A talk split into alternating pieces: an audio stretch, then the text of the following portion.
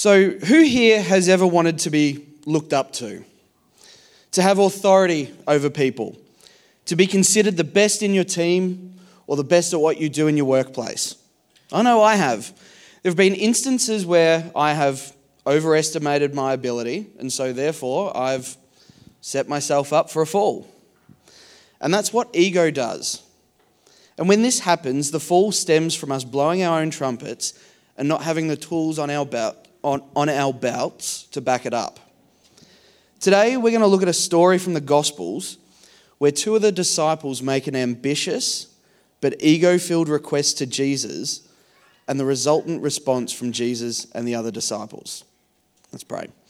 Father God, I just pray that you would speak your words through my lips and that the things that you want to speak to us through your spirit, that we would hear you and we would listen. In Jesus' name, amen. So, over the next two weeks, so today and next week, I'm sharing a two part message titled The Buried Life. Now, I'm going to assume that on hearing that, some thoughts might be that this is going to be a message that rebukes ego and says that we need to bury sin in our lives. while I am going to talk about the negative role that ego can play in the Christian walk, I won't be talking about burying sin because that means it isn't dealt with. Rather, I want to look at what we as Christians bury because of how the world works and what society deems acceptable. See, I got the title The Buried Life from a TV show of the same name.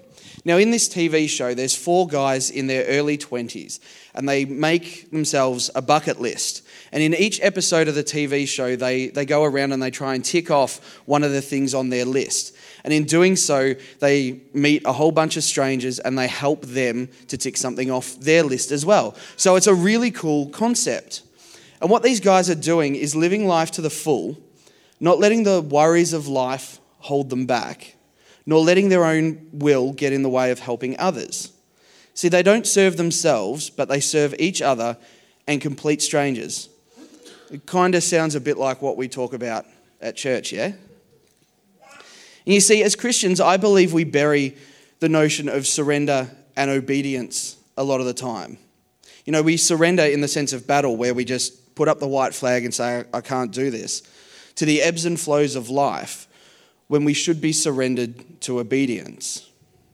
You know, for me, sometimes when things get too hard or it's unpopular, it's really easy to go into your shell and go, okay, God, that's, that's not for me right now. You see, I didn't grow up in a Christian family. And so when I felt God calling me to coming into full time ministry and working at a church, I really didn't want to talk to my parents about that. I didn't want to tell them, I didn't want to just let on that that's what I wanted to do. And so for a long time, I, I stalled at uni. I was studying different things that I really wasn't interested in because that's what they wanted. But the thing is, when we do the things that other people want or that we want, we're walking away from the potential that God has for us. And, you know, it could be because of media perceptions of Christians and of church these days. But the thing is, it's so easy to let ego, get in the way of a good story. See, we often start things with good intentions and with the promise of following through with what we've said we'll do. But somewhere along the journey, we lose our way. What we do isn't so much about what we can do for others as opposed to what they can do for us. And as the late John Fitzgerald Kennedy, former President of the United States, said, ask not what your country can do for you, but what you can do for your country. And this very notion is addressed in Mark chapter 10, verses 35 to 45. So it starts. And James and John, the sons of Zebedee came up to him, Jesus, and they said to him, Teacher, we want you to do for us whatever we ask of you. First off, how cheeky is that?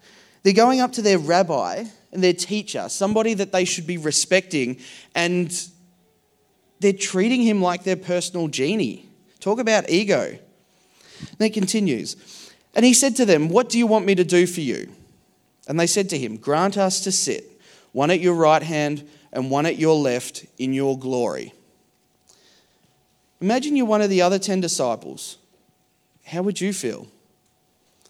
The question that these guys have asked, they're essentially suggesting that they're better representatives of Jesus and they're more righteous than their brothers. And again, it's the height of arrogance.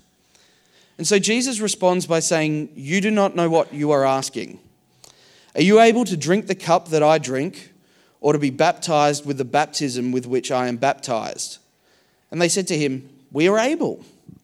I feel like G- Jesus knew that they'd respond that way. I guess that they just figured that the reward of being seated on thrones at the right and left hand side of Jesus was worth whatever came their way. And the thing with Jesus is that he's true to his word. And so, James, well, he became the first of the apostles to be a martyr for Jesus. So, talk about drinking the cup that Jesus drank. And Jesus said to them, The cup that I drink, you will drink, and the baptism with which I am baptized, you will be baptized. But to sit at my right hand or at my left is not mine to grant, but it is for those whom it has been prepared. And so Jesus highlights here that while he is God, he is obedient to the Father's will. Whatever God ordains and builds, no man can tear down. And Jesus, in saying this, maintains the unity that he always has with the Father, and by doing so, encourages his disciples and encourages all of us to live in that unity and that obedience with the Father. And when the ten heard this, they began to be indignant at James and John. Jesus called them to him and said to them, You know that those who are considered rulers of the Gentiles lord it over them, and their great ones exercise authority over them. But it shall not be so among you. See, Jesus called the disciples bluff. He knows that the reason the ten were indignant was because they themselves also desired that position of authority and power. They desired this as they felt that that was the goal of the Christian walk. How many times could they misunderstand what Jesus was coming to do? And here's the kicker with Jesus' response, starting at verse 43. But whoever would be great among you must be your servant, and whoever would be the first among you must be slave of all. For even the Son of Man came not to be served, but to serve, and to give his life as a ransom for many. And here Jesus lays it on them that if they want to truly be great, then they must put themselves last. I kind of consider this statement from Jesus paramount to the navigational guide for Christians that I like to refer to as GPS. And that's God, people, self, in that order. And it's in these last few verses where the real buried life, to me, appears.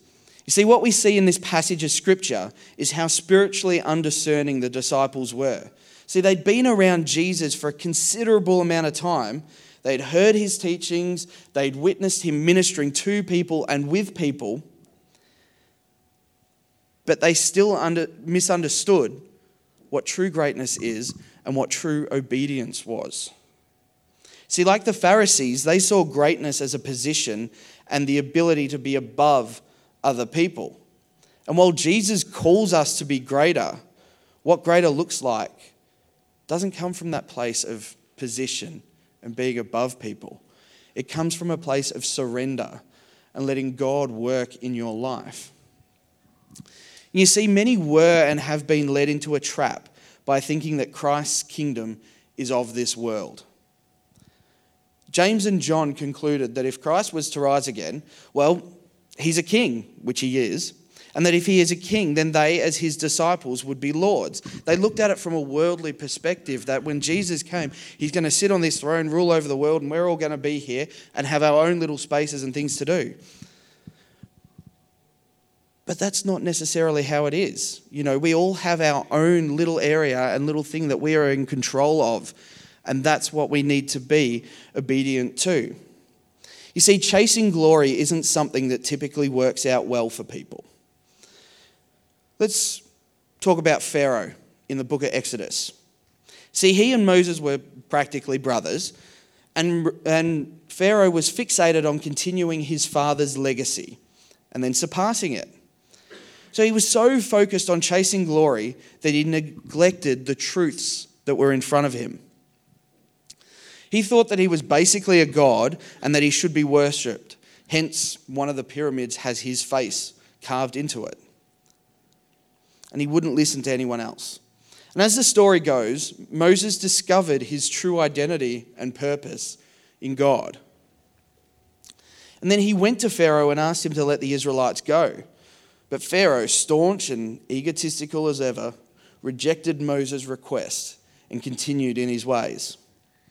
And this resulted in Pharaoh losing everything. See, in chasing glory, Pharaoh lost his son, the person who represented the continuation of his heritage and his line. He not only lost someone he loved, but he also lost his legacy by being disobedient. And so, going back to Mark 10, worldly honor dazzled the eyes of Christ's own disciples. And it still happens to his people today. We should seek to be good and imitators of Christ rather than looking great or having supremacy over people. And the thing with obedience is that it isn't always meant to be easy, comfortable, popular, or even manageable sometimes. I guess that's why we bury it sometimes. You know, we're meant to rely on God for some of these things. We too often get distracted by things of the world and surrender ourselves to chasing those rather than surrendering to what God has laid before us. This might sound bad, but as we see in verse 38, Jesus wants us to be prepared for the fact that we may suffer because of our relationship with Him. We need to surrender ourselves before Him and let Him give us the rewards, not actually chase those rewards ourselves. You know, a few weeks ago, we heard Mike Gore from Open Doors come and share some stories from within Iran and the Middle East.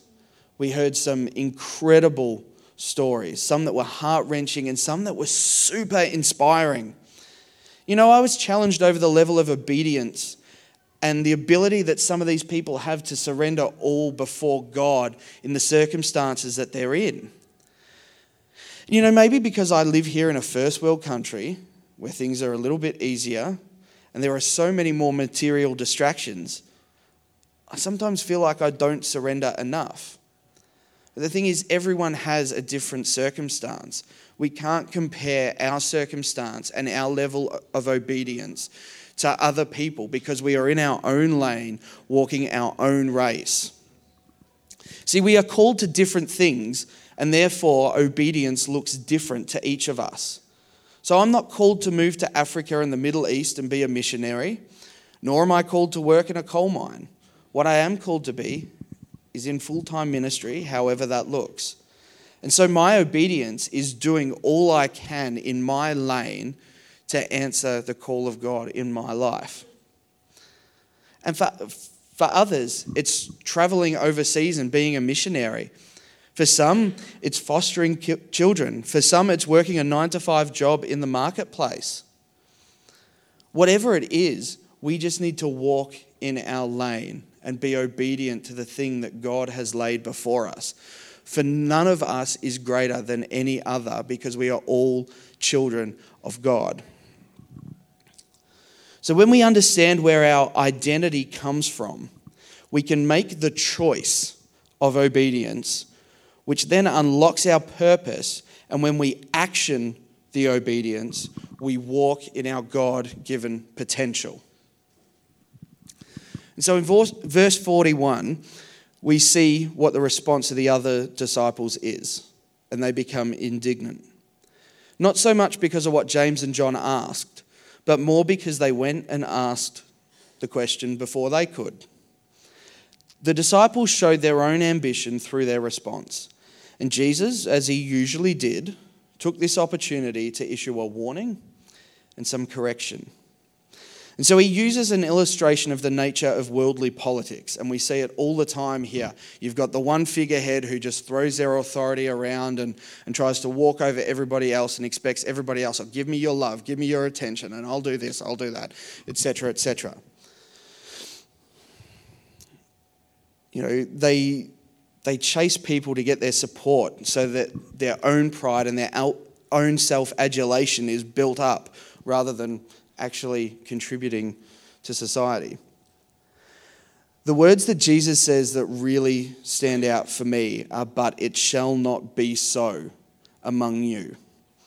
See, this statement from verse 43 is Jesus saying that he will not permit this kind of behavior and those thoughts to be a part of his church. We are to be like shepherds who tend to their flock, nurture them, feed them, and be their servants, rather than like horse drivers who flog and beat them and work them into the ground to get their money's worth. As Jesus elaborates, he highlights what one must do to be truly great. That's be the servant of all. We must be diligent and not cease in doing good for people and consider others better than ourselves. A fun fact about me I love the cold. And Em will tell you that she does as well, except when it's time for bed. Now, being a human heater, I'm warm on the inside but cold to the touch. Now, I do love my wife and I am generally pretty nice to her, but it's hard to resist that moment of self gratification of putting my very cold feet onto her as she's trying to get to sleep or sometimes to even wake her up. Now, it's not serving her and it's probably not being obedient to her, but it makes me laugh. and sometimes it's in these simple little things where we have to check what our attitude really is. See, obedience is a conscious choice we must make.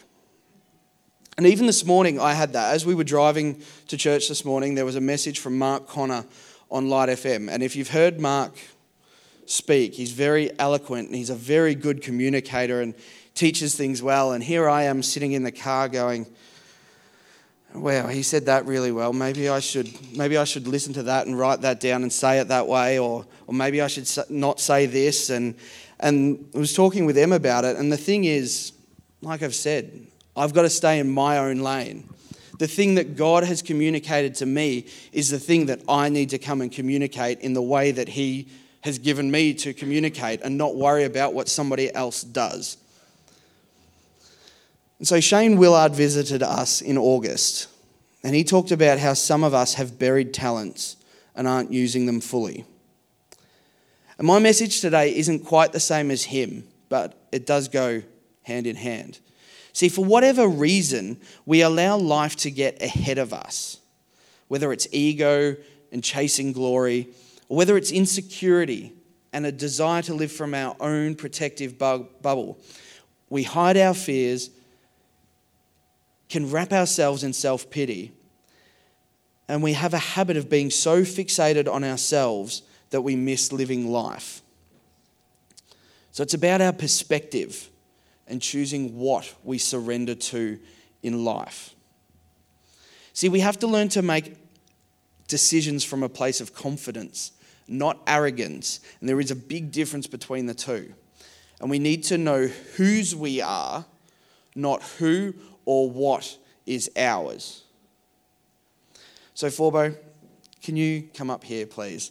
And you're going to need to take your jacket off because you might get a little bit warm.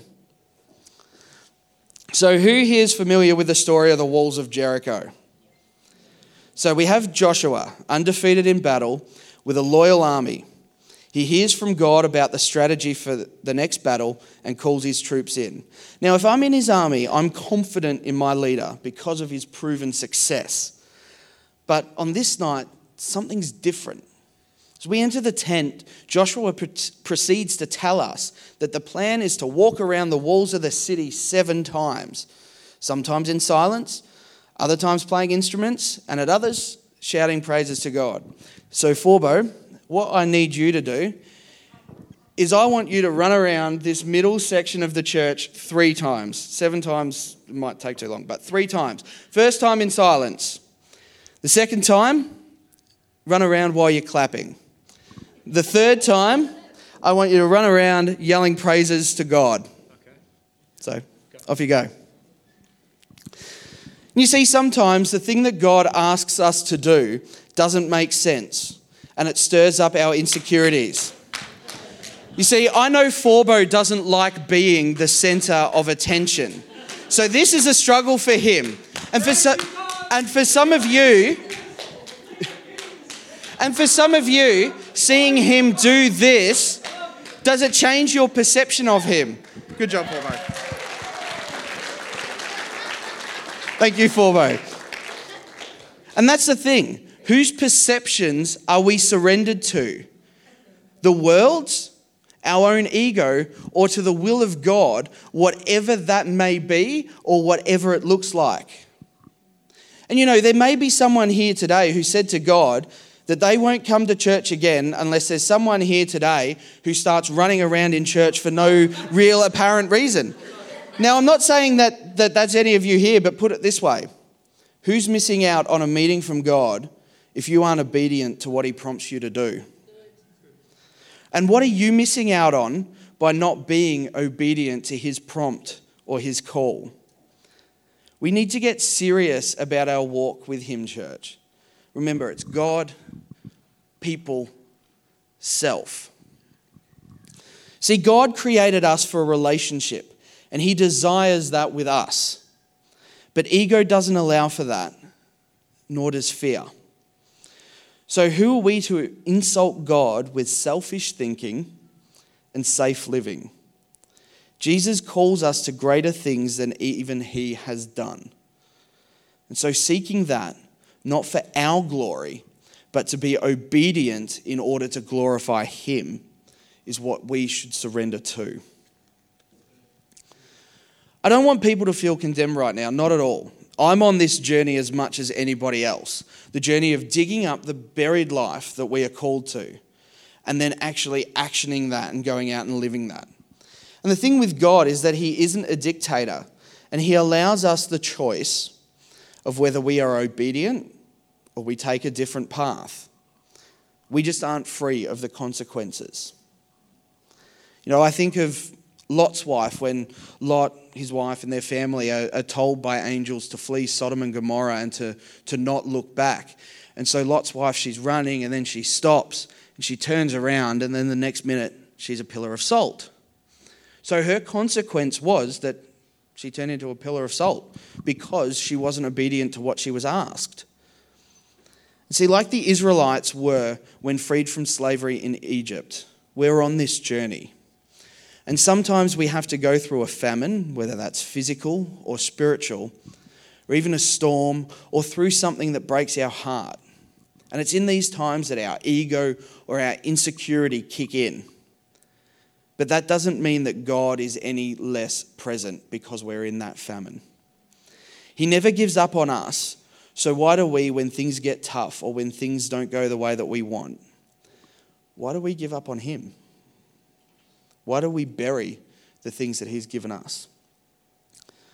Like James and John in our scripture for today, we sometimes forget that God knows what He is doing and that Jesus never wavered from that plan. We have the example before us of what obedience is. So, why do we doubt that or try and turn it into something that we think it is, that what it, rather than what it actually is? So, Hebrews 11, verses 1 and 2 says, Faith is the confidence that we hope for and assurance in the things that we do not see. And that's what the, the ancients were commended for. And my focus here is, is on the, the second part. That is what the ancients were commended for. So, you know, those that have gone before us understood the importance of obedience and faithfulness. They were prepared to forego comfort, their ego, their livelihoods sometimes their safety, and even their reputations for the sake of God. And they hadn't even seen or met Jesus, yet they were still obedient to their call, and they still put God and other people first, no matter the perceived risk, consequences, or what others thought. So, why did it take until after Jesus was resurrected and ascended for his disciples to actually get what he was teaching. Why do we waver in obedience and look for a, a better option? You know, one of my favorite stories in the Old Testament is, is Daniel when he's arrested by the king for, for publicly praying to his God and he's thrown in the lion's den.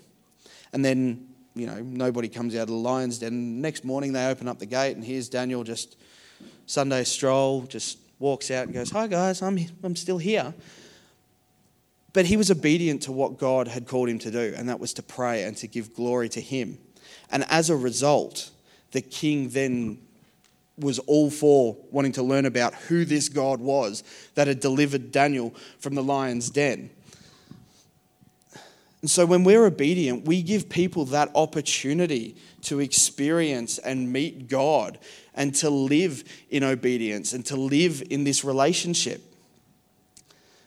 And even Abraham led the way.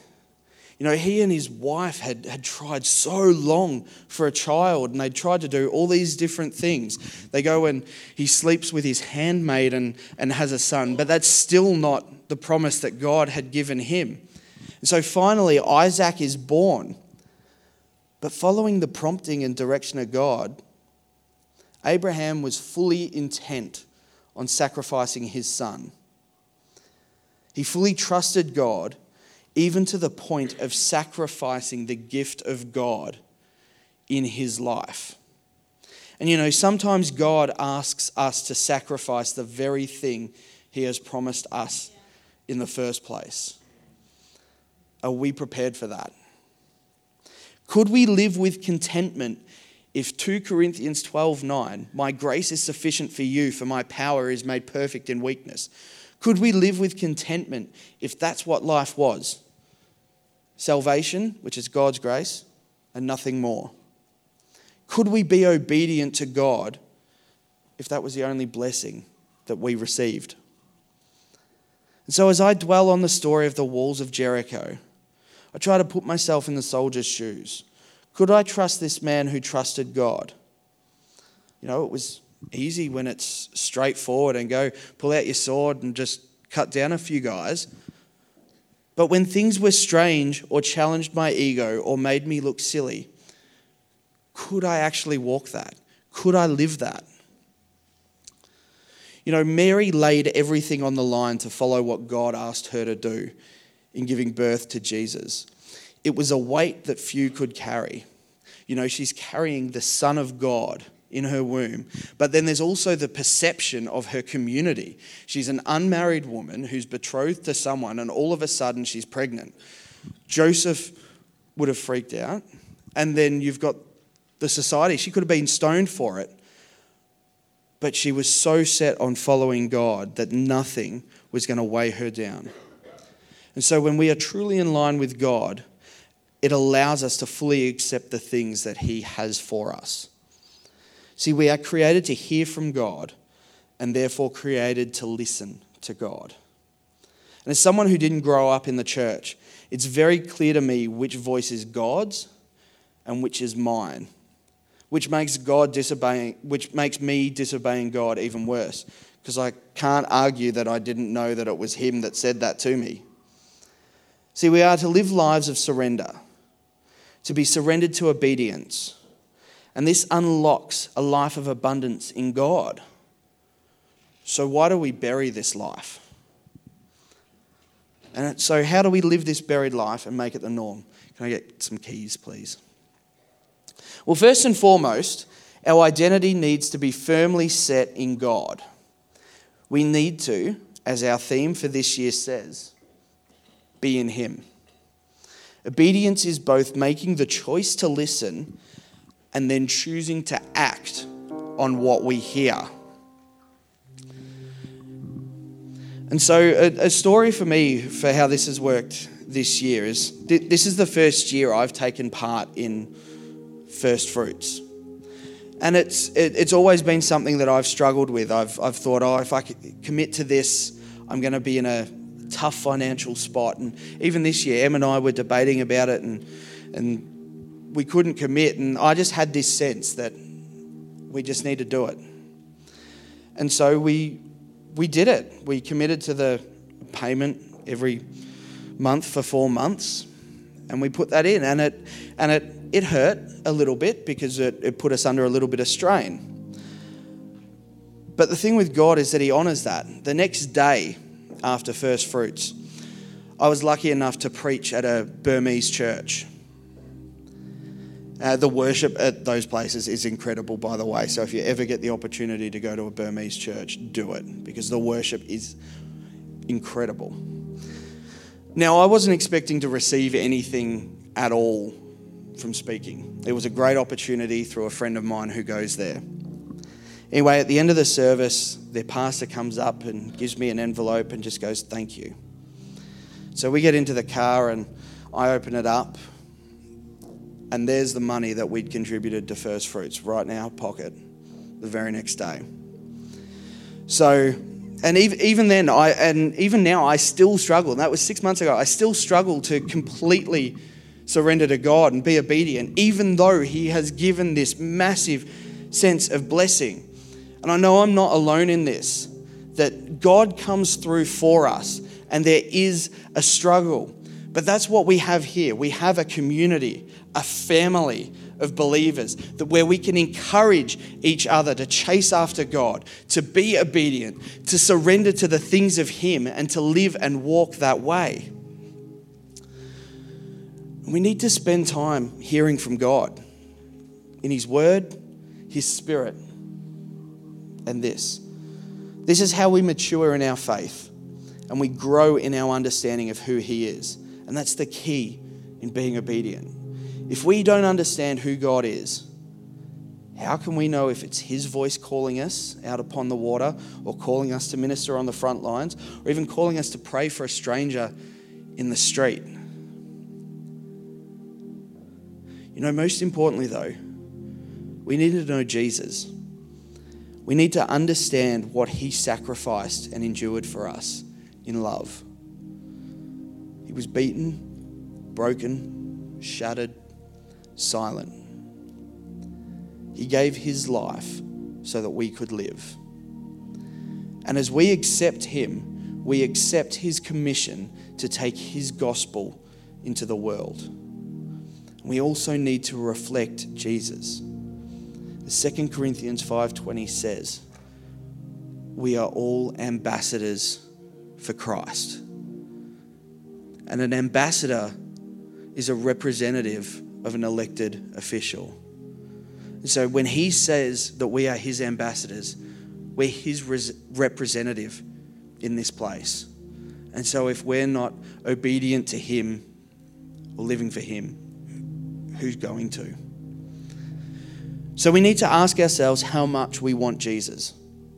Are we prepared to let him in? If he says to us, Do you want to build a snowman? Do you want to go outside and just sit under a tree? Regardless of, of how crazy it might sound, are we ready to do that? And are we willing to do that? Are we prepared to let go of our ego and become a servant to the people around us? Are we prepared to step into the promised land, welcome the kingdom of God here on earth, and pursue and live the buried life? That's what I'll be sharing on next week, how we actually action this. You know, we've talked about today how we can walk, choose that point of obedience. Next week, I want to talk about how we action that. And it's not an easy task. But that's why God gave us His Word, His Son, His Spirit, and this community. So let us surrender ourselves afresh to obedience to God and not to the world. So I'm going to leave you with the challenge to think about what God is calling you to obedience in. What's the thing that you've buried that He wants you to dig up? And next week, we're going to spend a good bit of time in prayer.